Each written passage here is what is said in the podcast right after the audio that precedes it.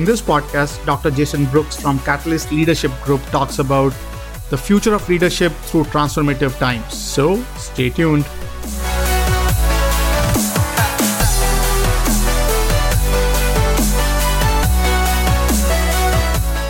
So, welcome everyone to Jobs of Future podcast. Today we have uh, an amazing guest. Uh, today uh, we have with us Dr. Jason Brooks uh, in a brief bio. Uh, so, Dr. Jason is an uh, executive entrepreneur, consultant, and leadership psychologist, best-selling author, and speaker with over 24 years of demonstrated results um, um, in the design, implementation, and evaluation of leadership and organizational development organizational effectiveness, and human capital management solutions. Growing leaders and enhance um, enhancing workforce performance and overall individual and company success.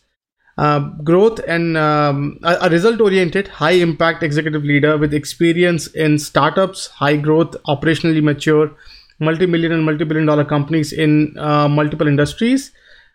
With that, um, Jason, welcome to the podcast. Well, thank you so much. I really appreciate that. And you know, I need you to write all of my promo introductions. That, that was great. Oh, it's it's yes. I, am excited to learn more. I, I think one thing um, when I find very fascinating when I was looking at your profile was um, your um, basically your journey. Like you are pretty much involved in um, helping leaders understand and and sort of uh, stay sane in in this world of hyper transformations so definitely before we jump into the leadership aspect and, and the future of, of leadership, love to know your perspective on like love to know your journey, like what bring you here and what has been your past, if you can walk us through that. Yeah. Um, so I was born on a cold winter's. No, I'm just kidding. I won't go back um, but uh, no, you, you know, uh, I, I, guess my my leadership journey really started out, you know, you know during elementary school and coming up i was always the person that folks would go to would have a conversation with and and even though i didn't know what it was at that time there was just something there was a makeup in me that allowed uh, that type of opportunity. And when I graduated from high school, I then uh, moved on, got my undergraduate degree from Purdue University with uh, my uh, major in, in, general management, minors in, in human resources and psychology. So, you know, my bent has always been toward, you know, the individual within an organizational context. And, and, um, very quickly through my career, I had the opportunity to progress through and, and progress up.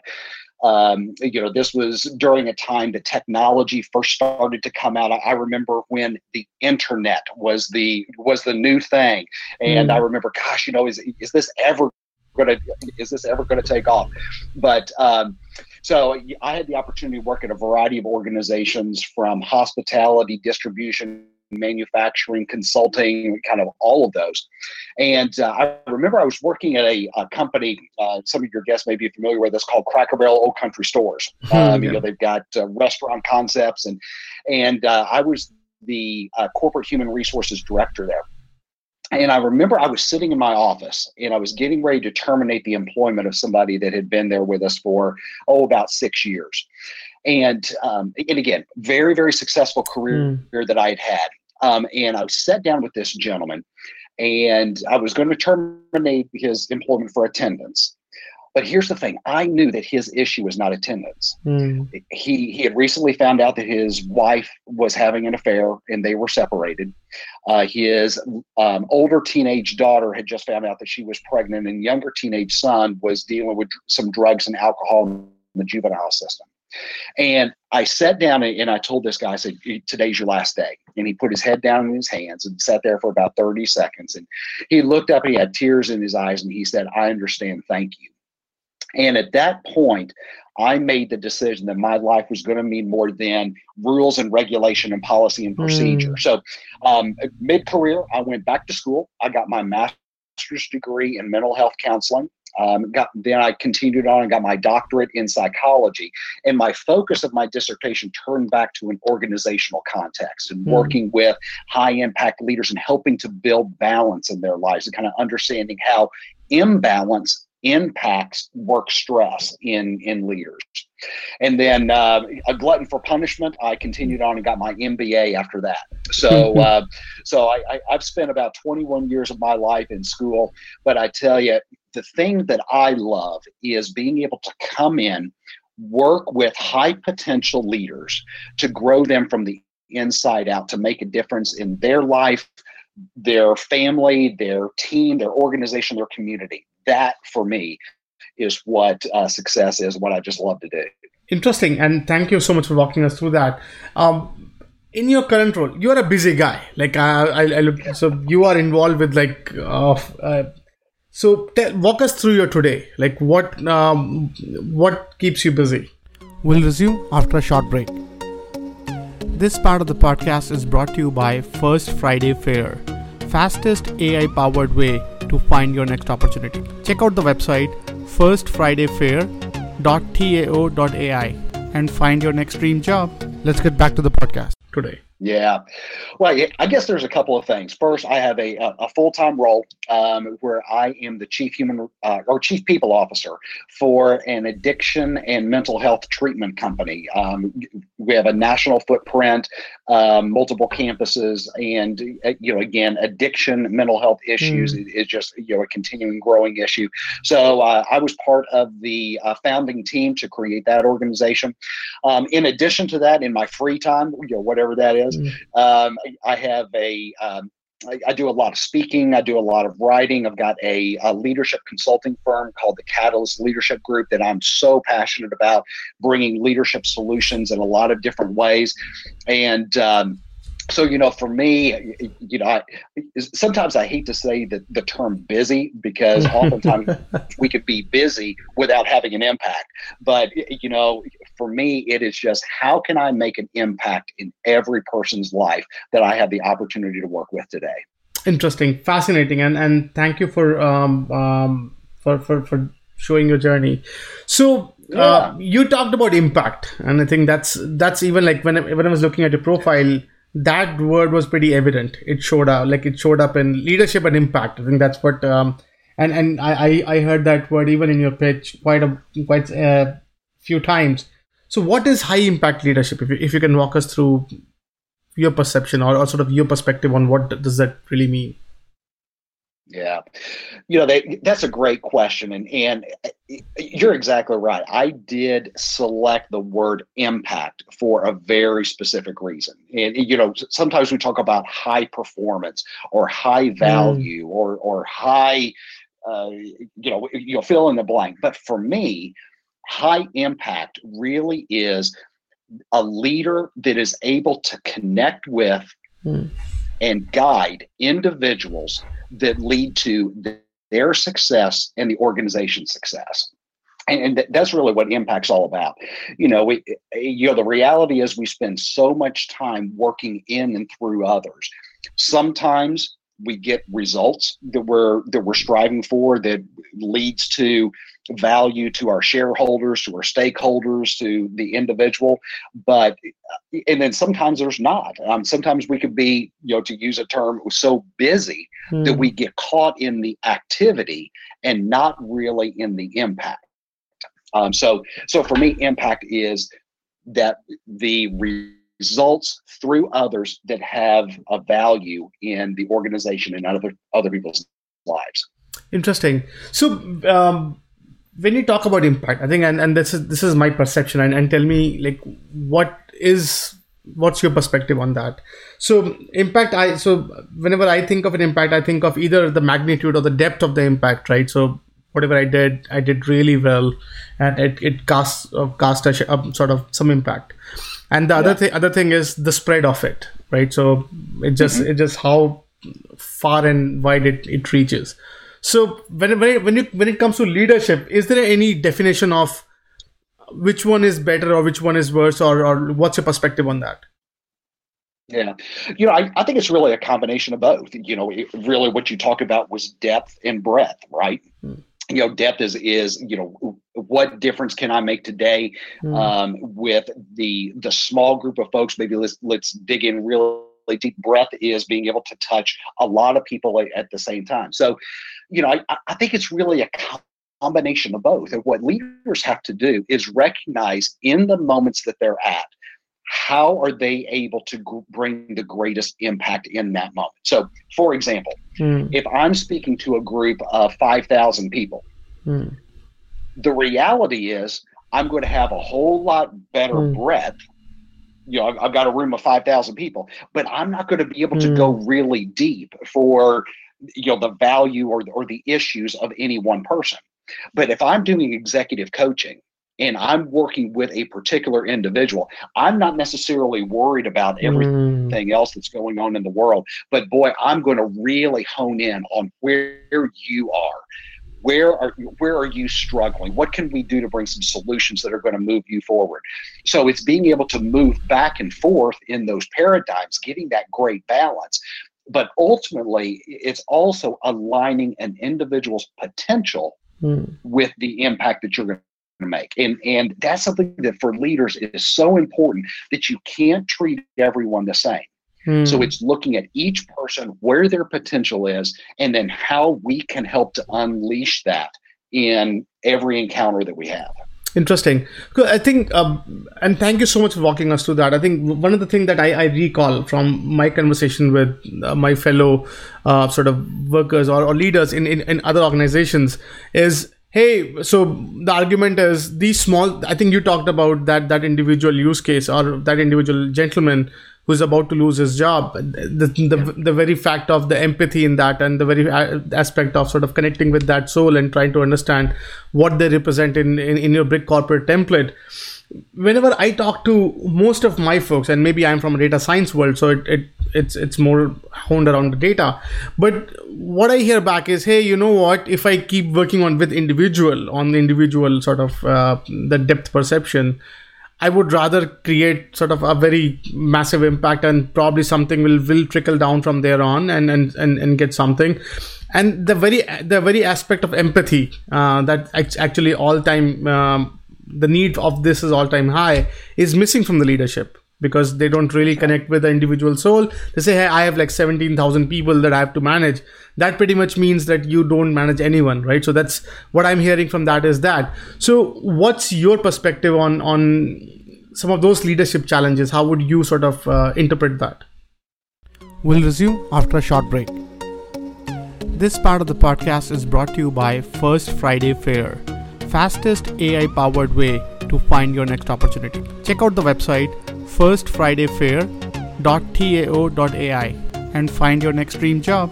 Let's get back to the podcast. Yeah, that I, I tell you what, that is a great point, and and that's a huge challenge for a lot of leaders today, especially in high growth businesses, um, because you know the reality is we like to think that simplicity comes through standardization Hmm. and and through process and and you know oftentimes you know even in the in, in the uh, strategy work that I do as well um, and, and, this is not going to be earth shattering but this is hmm. just the way I talk about it um, it, I, I, look at each individual or each organization as having an organizational engine hmm. that and in that engine you have your people you have your processes and you have your systems okay earth shattering i know I, am sure no one else has ever heard that before but here's but here's the thing you have to have a good balance of all of those. Hmm. If you put all of your focus on process to the exclusion of the people side, it's going to become very mechanistic. And and and we're, we're just going to be looking at policy and procedure as opposed to people. If we put too much focus on it being uh, systemic, we lose the humanity of what we do. Hmm. If we put too much on people, sometimes it uh, you know the reality is people are messy you know hmm. we're you know we're dealing with all different kinds of things so we have to have a good balance of all of those in order to really move forward um, quickly and with with great stability and strength interesting and and, and from your vantage point how are you seeing the leadership um, sort of uh, style change over the years like what what's what's your what's your perspective on how how folks who are uh, joining this leadership ranks are behaving uh, or, or what are some of the things that that jumps out that that you're concerned about or something that that you think okay yeah that's good that's a good the sign of hope So, if you can walk us through that. Yeah. Well, I, I, I think there's a couple of things. Um, you know, number one, with the globalization of our economy, the complexity is just increasing exponentially. Mm.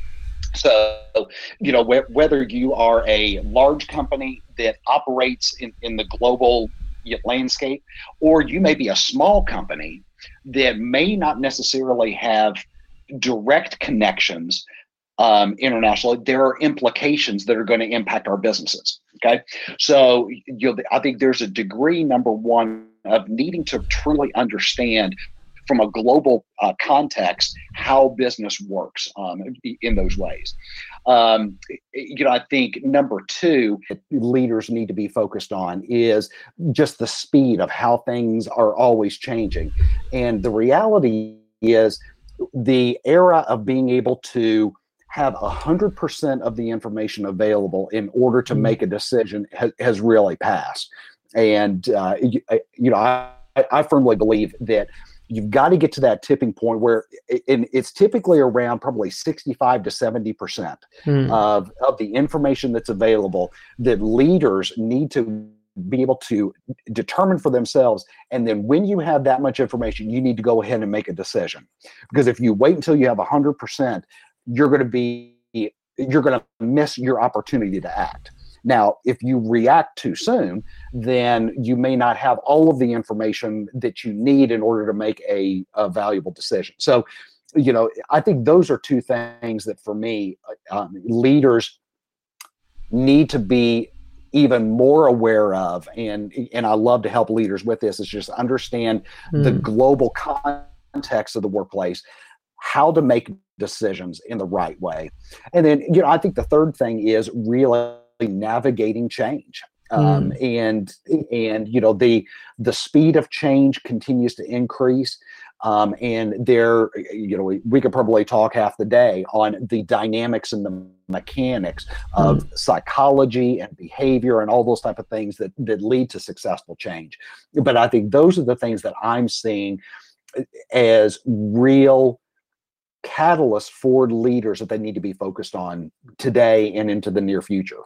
Interesting.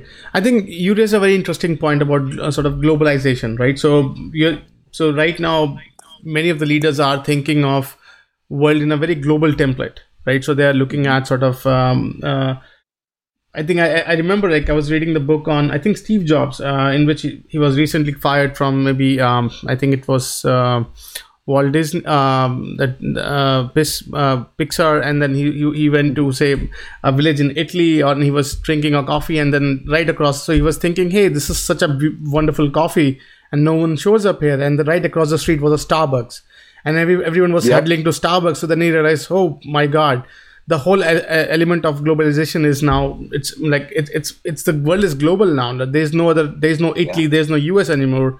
It's just like world wide web where, where we all live in. Yeah. so in that template like what what's your sort of uh, perspective on uh, what is the landscape of leadership in this global economy? Like what what do you think is the the fabric of the current leader today is?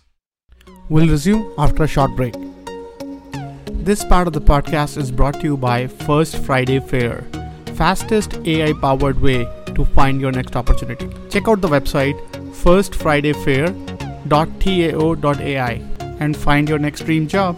Let's get back to the podcast. Yeah, you know, I, I think you know, I, I think there's a couple of things with that. You know, number one is there's a degree of authenticity that the economy and, and the global market is looking for in leaders. And, mm. and like, eh, eh, let me kind of talk a little bit about that and, and kind of what I see. With social media mm. and with with the immediate access we have to all different types of information, I think that individuals are becoming much more savvy, savvy and much more sensitive to things that they see as fake mm. and and not real. Now we know that everything out on the internet is is real, right? Well, no, that, that's not the case. But but I think that that people are becoming much more discerning and, mm. and potentially much more skeptical of folks that are not authentic. And, and I think in leaders, it, it, doesn't necessarily mean that you're putting all of your dirty laundry out there for everyone to see. But what it does mean is, is if you're if you're facing a challenging situation in a complex go- global market, I think it's perfectly reasonable for that leader to say, you know what, folks, we're going through some challenging times. Mm. I'm in this with you. We're in this together. Things are shifting. We're going to figure this out, but I need you to hang with me. Okay. The leader of the past may say, you know what, there's no issues, mm. everything's fine, and uh, almost put their head in the sand. And their teams know that that is not the case. Mm. So, you know, I think that authenticity piece is, is one. You know, I think the other thing too, and I talk a lot about this with leaders, is we are always, mm. always in the public eye and always on stage. Mm. Okay. The the years in the past when when my dad was a human resource manager at a company, and you know, he, he would go to work during the day and then go home and then you don't have to worry about it. Now, everyone has immediate access to everything we are and do.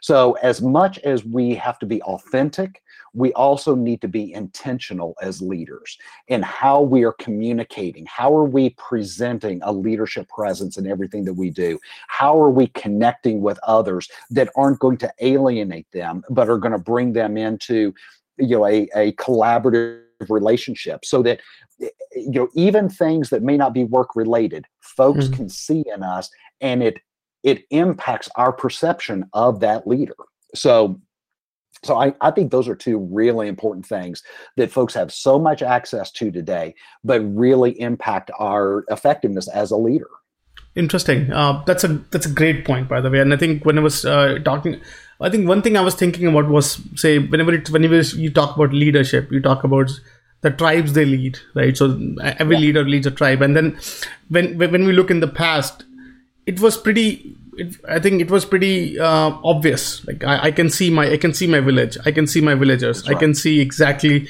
who Sam is or Andy is. I exactly can sort of uh, yeah. picturize that, and I can say, okay, I can build that empathy that whatever my action is impacting who, and then I, I've seen those families now in, in in the age of i think you brought up an interesting point then in the age, age of internet how can and and i think to me leadership if you if you talk about martin luther king if you talk about gandhi the the aspect that made them great leader was the the aspect of empathy the the ability to connect with the common masses uh, or common tribes right?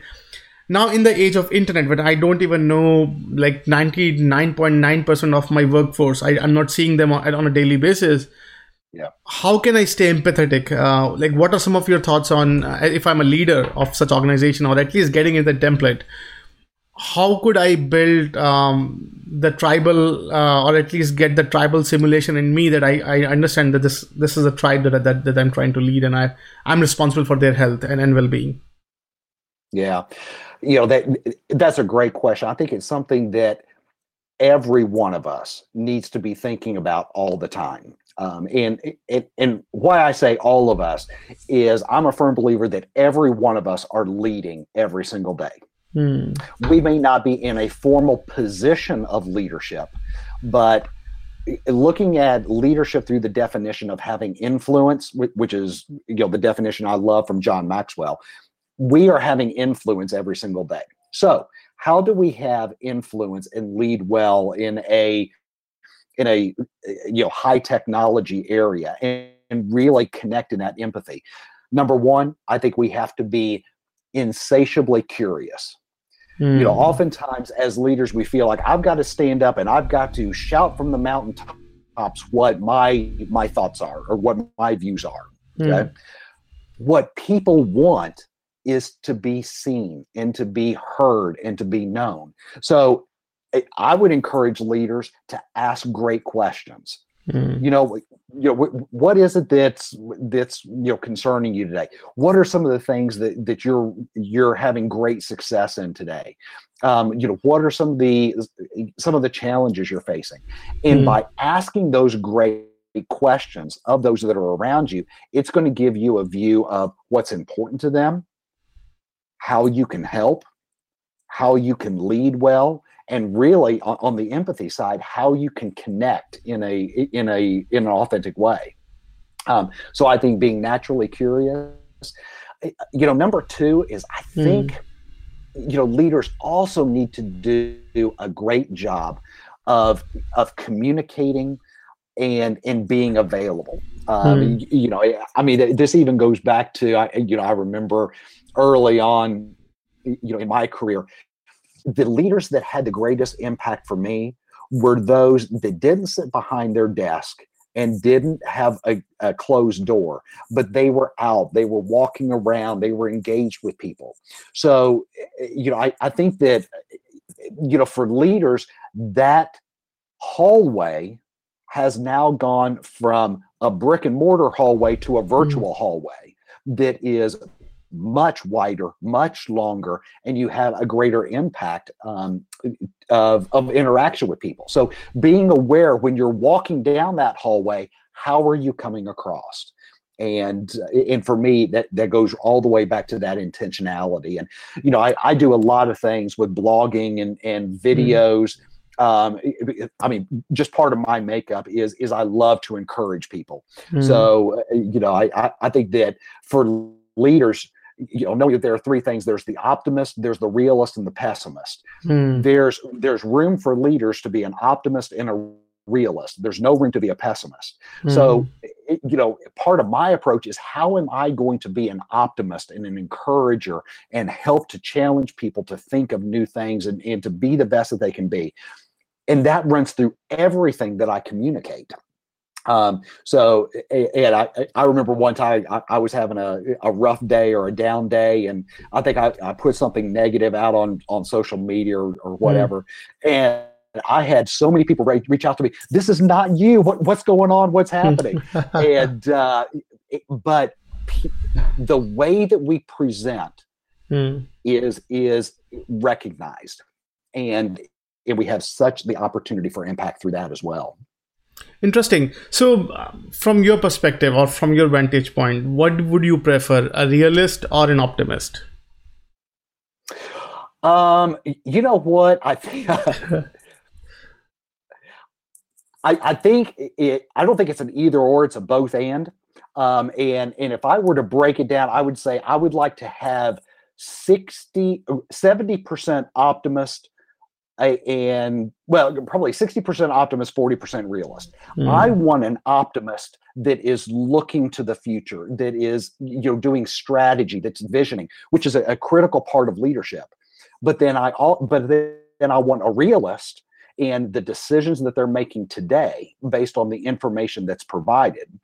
And um, you know, they there are some leaders that they operate 90% in the in the mm. optimist and the visioning side and the people around them are are scratching their heads saying, "Are you not seeing the reality of what we're dealing with today?" Mm. Uh, and then there are others that op- operate so much in the realist side that they miss the value of the visioning. And uh, you know, I, I think that's why for me, uh, when I talk about um, high impact leadership, there's mm. really five characteristics or or domains that I talk about character, growth, relationships being the first three. And then this is where kind of the realistic optimist mm. results mm. that is very realistic focused, and then visioning, which is kind of the the optimistic side. So uh, I, I, know that that's a long answer to a potentially short question, but I, I, think it really is a combination of both. And, and we have to be able to move back and forth through those based on where our focus is and, and where our really our thought process needs to be at that point. Interesting. Interesting. So, um, great point. So I, I, remember talking to one of the one of um, leading sports manufacturers, like senior executive, and he was talking like he was telling me an interesting story. So he said, Vishal, you know what? Every week I try to go out and look at kids on the on the soccer field or kids on the playing fields and and see how they enjoy uh, their sports gear, how they're playing with yeah. it, how they're using it, and and that that helps me sort of create that the appreciation for the product. Number one, and number two, try to because I never I never got get to see at my level um, the real user, which are probably those kids uh, that are playing with it, how much they're enjoying those apparels. So how, how would you rate that uh, from from the from the leadership perspective? Like, what is uh, is it too much? Is it like too uh, too much understanding into the getting into the process, or like what's what's your evaluation of of this style of uh, empathy or, or or leadership? Yeah, you know, I I absolutely love that story of that leader that would actually go out and look at at the consumer, the end user of of their product, and see what is that experience like for them. Hmm. And you know, I all too often, you know, I've seen leaders that will sit in a boardroom and they'll speculate and they'll think, well, you know, this is what we need to do, and this is what people want, and and all of that. And the reality is, we have to get data hmm. from those that we are serving. They, they're, our customers, our shareholders, our stakeholders. Those are the people that are going to help to tell us. So when you think about being naturally curious hmm. in in building relationships and the empathy and into the individual, the leader needs to be also curious into the broader uh, scheme of things. You know how how are we seeing shifts in you know in in consumer behavior and in individual behavior and, and what are the things that we need to be aware of in this so that we can be strategic in making uh, decisions down the road interesting um fascinating so i think one thing that i was i was thinking about um so what so if if i like this is what we hear a lot uh, from from many of many of folks that you you grow into a leadership from a worker role right? So you have mm-hmm. been very process oriented. You have uh, you have like no appreciation many times for your fellow because you're too busy uh, delivering on your task.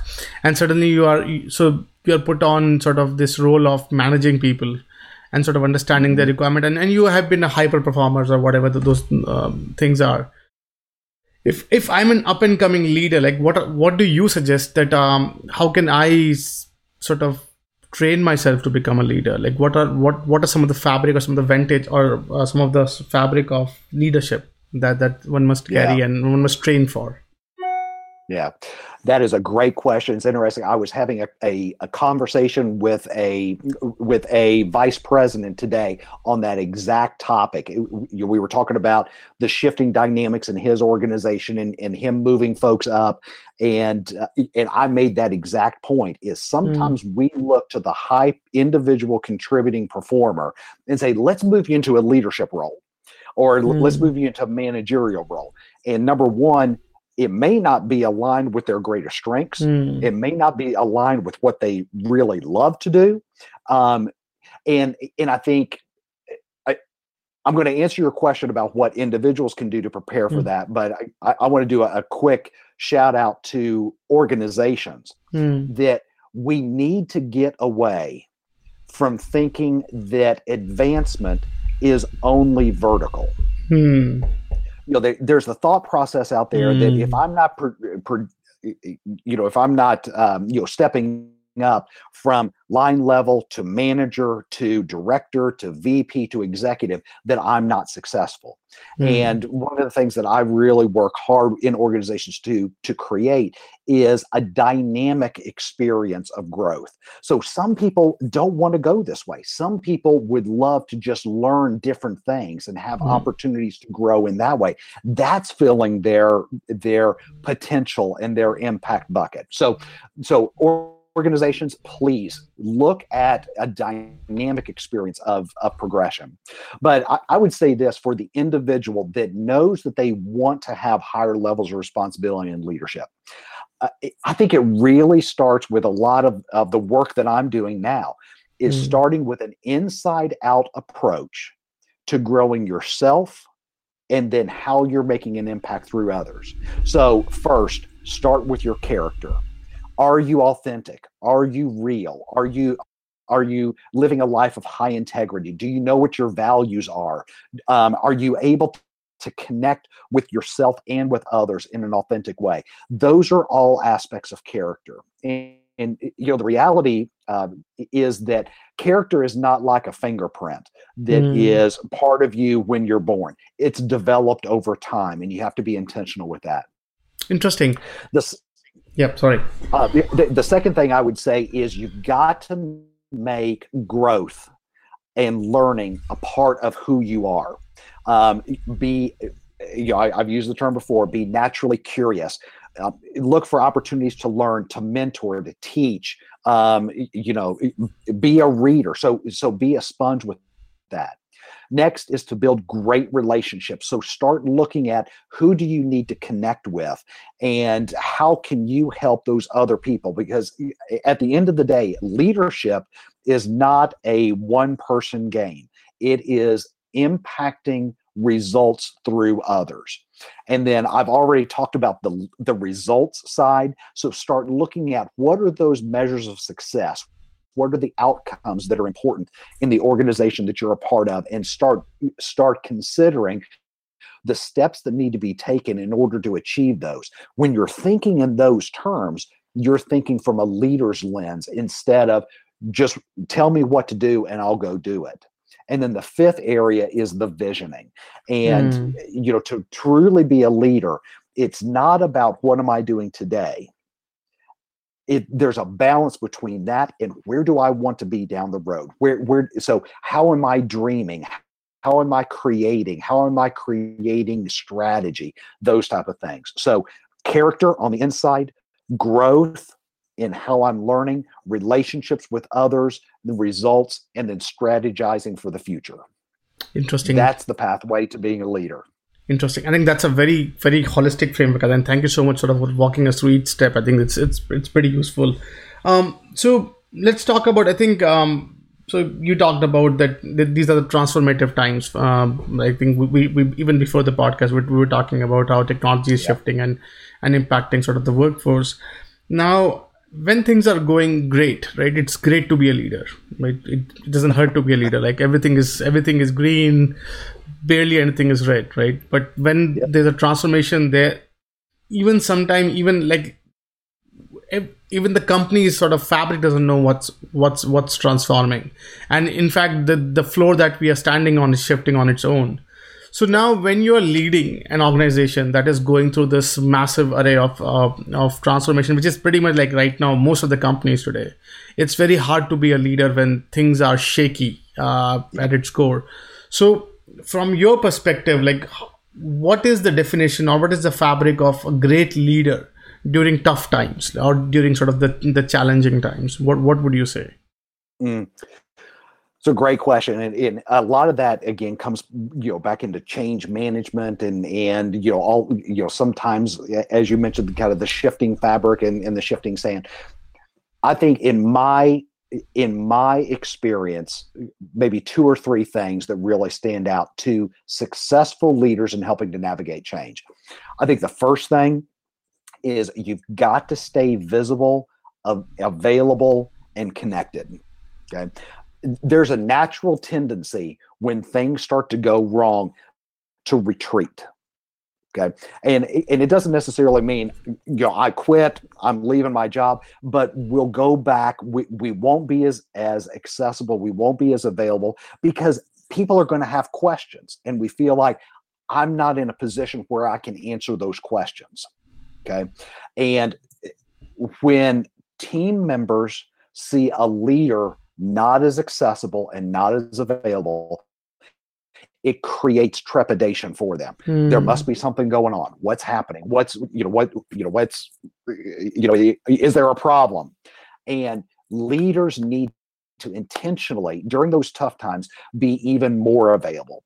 And and the reality is it's okay to say yeah you know what? We're, we're facing some challenges. We got some great opportunities ahead. We're working really, really closely as a leadership team uh, to help to navigate this. We would love your ideas and your opinions. We're going to take uh, your opportunity to do that.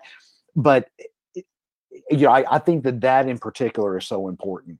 I think the second thing in in navigating change is not just being available, but also being being open to hearing other ideas and realizing that you you don't have to carry this all by yourself okay you know th- through my doctoral dissertation one of the things that well you know the focus of the study was the relationship between life balance and work stress in corporate executives okay?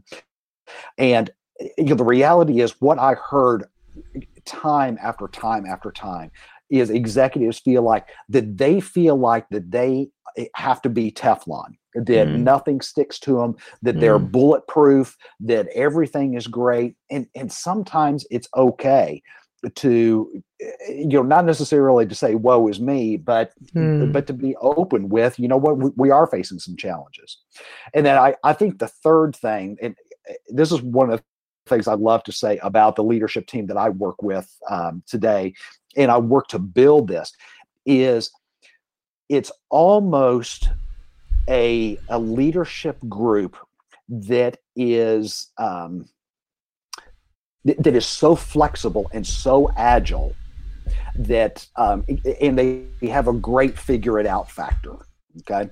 So you know oftentimes there's there's curveballs that are coming with at us all the time. And if we're so focused on this is the direction that we need to go we're going to get pummeled with these balls. But if we can pivot and we can swerve and, and, we can move a little bit and have that agility to adjust, then the dynamics of change and the challenges of change can actually be minimized.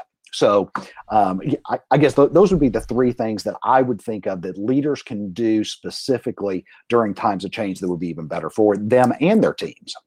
I think well said. And I, and when you were when you were pitching that, I think one thing, one story that comes to my mind was so. Uh, uh, I, I spoke to one of the one of the leader at one of the uh, telecommunication um, sort of uh, company, and he's from marine um, background. So he was a, he was an ex marine, and um, and he was telling me, Vishal, you know what? And, and I was talking to him about this this trans this transformative times and sort of telco is going through its own sort of stress and struggles and um, and his perspective was you know what what they teach us in marine. So i said tell us tell me that story. So he said that it's all about the fire drill. I said what do you mean by it's all about the fire drill? So he so his point was that um, when you were a kid you, you're taught this fire drill right? And the reason being that whenever actually the fire happens you don't have to think. You just act. Right. like you, the neurons has already set all the connection pathways are set so you can you can react to that now when, when i'm with Marine, like when i'm i'm, I'm sort of at, at a war situation i have to freaking work work and work like test all those um, fire drills in like 1700 version of that fire drill in any possible way right? But but even we know that we cannot complete we cannot sort of completely sort of cover everything. So what help us at the end of the day uh, is i think and you pointed out beautifully is availability right? So his perspective was that um, uh, that I'm I'm there. If something mess up yeah. and I'm the subordinate leader, I'm it's okay. I'm there. All yeah. we have to do is either die for great people or die with great people. So which is like I was like this is fascinating. So I said I hope like you can freaking teach every leader to be. And his point of view is like the, the the aspect of trans, uh, transformation is not to save yourself, but to everyone should go through it and, yeah. and and try to do whatever you can it's not just saving yourself from that so what's Absolutely. what's your take on that I, you know, I, I think that's brilliant. And, and one of the things that I love about um, folks that are in the military mm. is, you know, even though the arena that they operate in is so complex, they try to keep the decisions to be made so simple and so few. Okay. So, eh, eh, you know, for example, I, I, I, went through this season for myself. I was like, I, I, need to, I need to get rid of as much complexity as I can. Huh. So, eh, I, I, mean, as silly as this sounds, I, I started, I made the decision kind of like Steve Jobs that mm. I was wearing jeans and a black shirt every day. So I didn't have to get up and I, I didn't have to think about okay, what mm. slacks am I going to wear? What pants is this going to fit? in in my sweater vest, all that stuff. I, I, wore the same thing. And and Vishal, the, the thing is, I had more bandwidth to make mm. other decisions.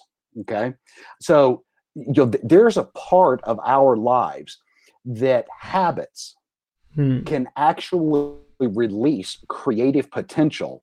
Now, some people might agree with that because they think that habits are too constraining. I, I, I, hmm. want I want to be able to, you know, be me and be flexible. But you know, in my experience, sometimes to remove as much complexity as we can it then puts us in a place where we have the brain power and the emotional power to make even the more complicated decisions that we have to navigate easier to do. So, uh, you know, for leaders, mm-hmm. eliminate as much of the complexity as you can so that you can be even better. That's a great point, and, and and thank you for sharing that. And one thing that um, again I, I I was recalling from your conversation that you said, okay, I would I would I want to appreciate the organization that are that are brewing these leaders. So, what is the role of an organization in creating great leader, and how can and how, from your vantage point, how can they do it effectively? Yeah, you know, I, I think there's a couple of things. You know, n- number one, for the organizations to create a place where emerging leaders can operate, they can stumble and fall, and they can get back up. Um, hmm. I, I, think w- one of the one of the great tragedies in any company that almost has a a zero tolerance policy for any type of error it's going to hold leaders back from taking a risk and as a result learning through that so so create an environment where where your current or emerging leaders can risk in and run run ahead. You know, I think the second thing is look for ways that you can align your leaders with their strengths. And I, mm-hmm. I, I do a mm-hmm. lot of work. I, I love Strengths Finder. You, have probably heard of that, and, mm. and I, mm-hmm. I'm sure that a lot of your guests have used it. I love that as a means to say, here's how I made here's here are here's the greater strengths that i can bring now let's look at how we can then align those with the needs in the organization when we do that we're bringing two two forces together almost like a magnet that here's the need here's what i bring and we're we're connected as opposed to trying to force what someone would naturally bring against something that that we really don't need. Um, so you know, look for that opportunity as well. And, and I think I think the third thing is we need to do a whole lot better at celebrating successes. Mm-hmm. You know, hmm. I, I you know, I, there's a gentleman that I used to work with. Uh, he was a CEO of of another uh, company, and and I, I, heard this phrase so many times. He said, "I always look for the crooked picture. I always look for, for the crooked picture." And I mean, the reality is, yes, we need to solve those things, but we need to also be celebrating the successes mm. because that becomes a motivator for folks to take another step forward. If we're always looking for what's wrong, we're always going to see what's wrong. Um, but if we're looking at what's going great and then also balance it with that, it's going to give us motivation to, to go forward even faster. I think that's a that's a great point. Um, I know a lot of uh, sort of contacts that I I am in touch with. They are having hard time in celebrating success, and I think yeah. like we are so prone to figuring out and because they're always looking for all the negatives that sometimes they just lose track of all the positive that are happening around. And i think uh, it's uh, well said. I, and and how can how can you do that? Like is can you teach yourself to because i think to me it's it's it's a personality trait. Like can you really train yourself to be um, an appreciator uh, when you have not been doing it forever? Yeah you, you know it's i think that there are some personalities that are more open to that but but i would say it's a habit that you can develop in yourself and it's a behavior that, that you develop so like for example I, i've written a um, uh, a really it's a kind of a life success system. It's called the Life Leadership Success System, and and uh, and I have quarterly books. Um, you know, for me, I've tried all the technology to keep myself you know organized. And the reality is, I'm a kinesthetic learner, mm. so hmm. I love to write things down. So I said, you know what, I give up on it. I, am going to create something that's going to work for me. And and feedback that I've received has been just so positive on this. But one of the things that I have in there is a review every week to say what were some of the things that I'm thankful for or or that that I'm grateful for this week. Okay, and just d- starting to develop that habit in your life of looking at those things then helps to translate that into the business. You know the the other thing that i do i i, I call it my my big three questions. And and this this can apply to any situation that you're in. I use this a lot in, in executive coaching that i do. But i always start with what's working well. Hmm. then i ask what's not working well and what could be different that would be better? And so th- those are my big three questions. But starting it out with what's working well takes people's heads into a different place. And and you would be amazed at how many people when i say so what's working well? they'll immediately go to a negative. Mm. and i said nope let's bring it back. I want to hear what's working well for you now and uh, people aren't comfortable with that mm. because we're socialized we gotta we gotta fix something and having someone sit in that uncomfortableness and really thinking, okay, the, these are the things that are going great. Interesting. It, it, it, it, just opens our mind up to a whole lot more possibility. I think uh, beautiful, beautiful point, Jason. I think so. I, I remember like I, I went to a think it's a, it's a it's a life coach or something, and and and and she told me the same thing. Hey, Vishal, write um, right i think she gave me like four positives and four negatives. And i and yeah. like and just she said four negatives and four positive. My negatives have another negative in it. So it's like a, it's like a layer of negatives. But when it comes to positive i was like i just couldn't write anything. I just like i i was very detailed about everything that's messed up but i i have and and when she and she was just sort of say no no go back think of something. And i crafted some bs like I, and, and she said no go back. Like this is again you're not getting the point. Reduce your negatives and and, and sort of get just one one. And it yeah. was so and and I, I would love to tell our, our viewers and listeners it's it's a it's a, it's really a nightmare if you have not done that getting getting getting that clean yeah yeah you, you know and it's interesting I, I do I do almost the same thing, but for folks, especially folks that have not you know taken advantage of coaching before, I'll have them just write positives. Don't write mm-hmm. any negatives. Right. And I, I, can't tell you how many times I'll come back and th- there'll be nothing written down on a piece of paper, and I'll say, you know, let's let, let's talk through this. And and when we slow down enough that we really consider, we can see the great things but uh, but we're not you know oftentimes we're not socialized to, mm. to do that initially we're, we're we're socialized we got to fix it we're fixers and mm. um, and that's and we, that's a we, beautiful point. I think and, and and thank you so much for sharing that and and putting it so um is there any future proof leader? Like if what what what do you think? Like if i if i am if i'm getting into this again transformative times and you, you laid down beautifully some of the some of the ways I can, I can keep myself sane and keep myself sort of understand this this complexity of leadership um how can i keep myself future proof or do i really need to worry about? Like what's your perspective on that yeah so so wait, when you say future proof do you mean that you're not a victim of the future right yeah is that okay yeah you know that's you know, I think a lot of it comes back to adaptability and flexibility. Mm. Um, you know, the I, I, and I, I know we've all heard this quote before, but the only constant is change.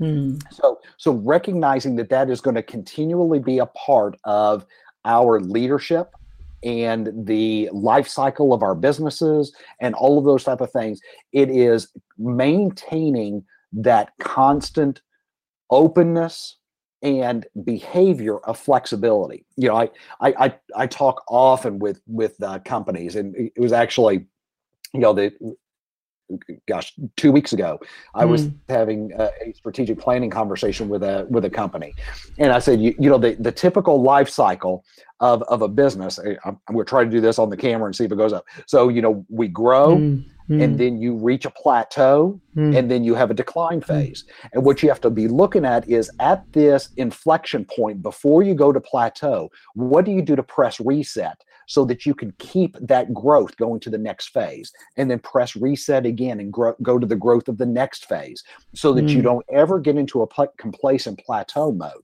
It's a whole lot easier mm. to keep a, a focus on on the opportunities for the future as you're growing up so that you don't get complacent. And I think that's one of the keys for leaders to be future proof is not to get into a place of complacency but always be looking at what do i need to do to adjust to adapt to change myself my organization to meet the needs of my customer today and tomorrow. Beautiful. Um, thank you so much for for for sharing that. And we're almost at the tail end of the conversation and, and Jason thank you so much. You have been like super oh. candid about this complicated process and i think human mind is is is not easy. And and that while leading that uh, bunch of human mind is again that's that's not easy either. So I, thank you so that's much for shedding some light on that. So now let's talk let's spend a few minutes on you like your background your journey. So if yeah. um what are some of the tenets of your success? Like if i say one two three um, elements or or sort of tenets that has really helped you kept sane uh, what mm. would that be you know, I, I think it is, eh, eh, you know, the, I think the first thing for me is such a crystal clarity of my purpose and my mission. Um, you know, and, and, I think we, we shared even before the conversation, and and I worked on this for it, it wasn't a short time; it was probably mm. three years, four years, um, to really get this refined. But mm. but hmm. for me, my purpose is changing lives and growing leaders. So, what helps me stay sane is anything that I do, anything that I think, anything that I'm dreaming of, preparing for, building, you know, any of that, if it doesn't fit in one of those two areas, then I push it off to the side. I said that that's that's for someone else to do. That's not for me to do. Um, I think the second thing for me is surrounding myself with incredible people. Mm. Um, and you, you, know, I remember early on in my career, um, I, I, I was that manager, I guess, kind of emerging leader that I thought I was the one that had to be involved with everything. Uh, any decisions had to come through me. Um, so, you know, I was on call 24 7. I couldn't take a vacation without you know, checking my email all the time or, or, or being on, on calls. It's been probably 10 years ago that I said, that's not who I'm going to be anymore. And mm. I always surround myself with great people. So when I'm with my family or if I take a vacation, I can truly step away mm. and know that the organization is in good hands because I have prepared folks to be able to, to take those steps and then you know i think the third thing for me is is just that that gratitude piece. Um, mm. you know it, it, was really life changing for me. And and i was able to get through a lot of anger and resentment and jealousy and pride when when i said you know what? My, i'm going to be focused on the things i'm grateful for and the things mm. that that i do well yes I'm going to bring value in all these other areas as well.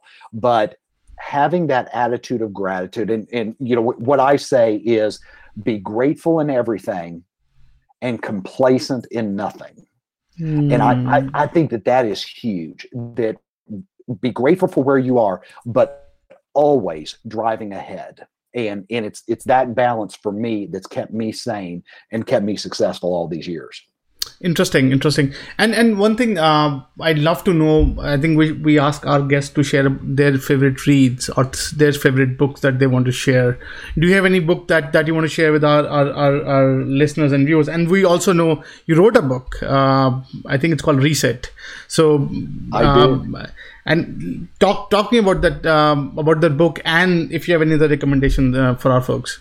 Yeah, I, I, I, I hate to to be self-serving in that, but I would love everybody to go get a copy of Reset. but uh, but yeah, uh, it's a book that I wrote. Uh, it, it's really about pushing the reset button on your life, and mm. and I it's a practical guide to help people think about what do you want your life to be, and I take people through different seasons of their life and, and what would you be thinking and feeling feeling and experiencing and who would you be connecting with and what would you be doing through those different seasons and then i help uh, people look at their life to create balance because uh, we know that when you build on a firm foundation of balance then you're able to continue to build um, all other areas of your life. Then i look at the direction in your life. So what's your life purpose? What, what's your passion? What are your plans and your goals for achieving that? How do you overcome obstacles? And then how mm. do you be grateful in that? So so I, I lay it out. I've got a lot of assessments in there where you can kind of self explore but um, but it, it's something that was on my heart for years and years I, I see it in executives and i see it in in really everyone i work with so so eh, thank you for the call out on that i've, I've written another book called your daily reset which is kind mm. of daily quotes and uh, and probing questions to get you to consider your life. That was kind of a follow up that people were asking for from Reset. But, um, you know, as, as far as another book that I think has really made an impact on my life, and you, you can see behind me, I, have got I've got my little library. I'm, I, am a firm believer that leaders are readers, so so I always try mm. to make hmm. that a part. But um, but on my desk, um, I, I've got a book that is called Essentialism, and it's mm. by uh, Greg McKeown and it's uh, the subtitle is the disciplined pursuit of less and and i tell you what for me that was such a huge huge wake up call. And you know as, as you kind of went through my my uh, biography at the beginning you know, I, i'm involved in a lot of different things and, and and i'm motivated to do that because i'm always looking at how can i change lives and grow leaders. But for me this book really challenged me to think about is what I'm doing hmm. and how I'm investing my time, my talent, my treasure, etc., the best.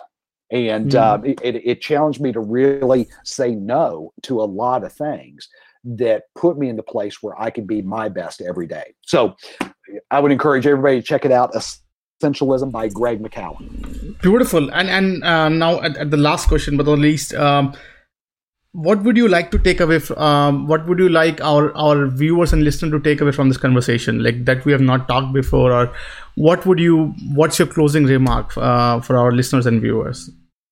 Oh wow.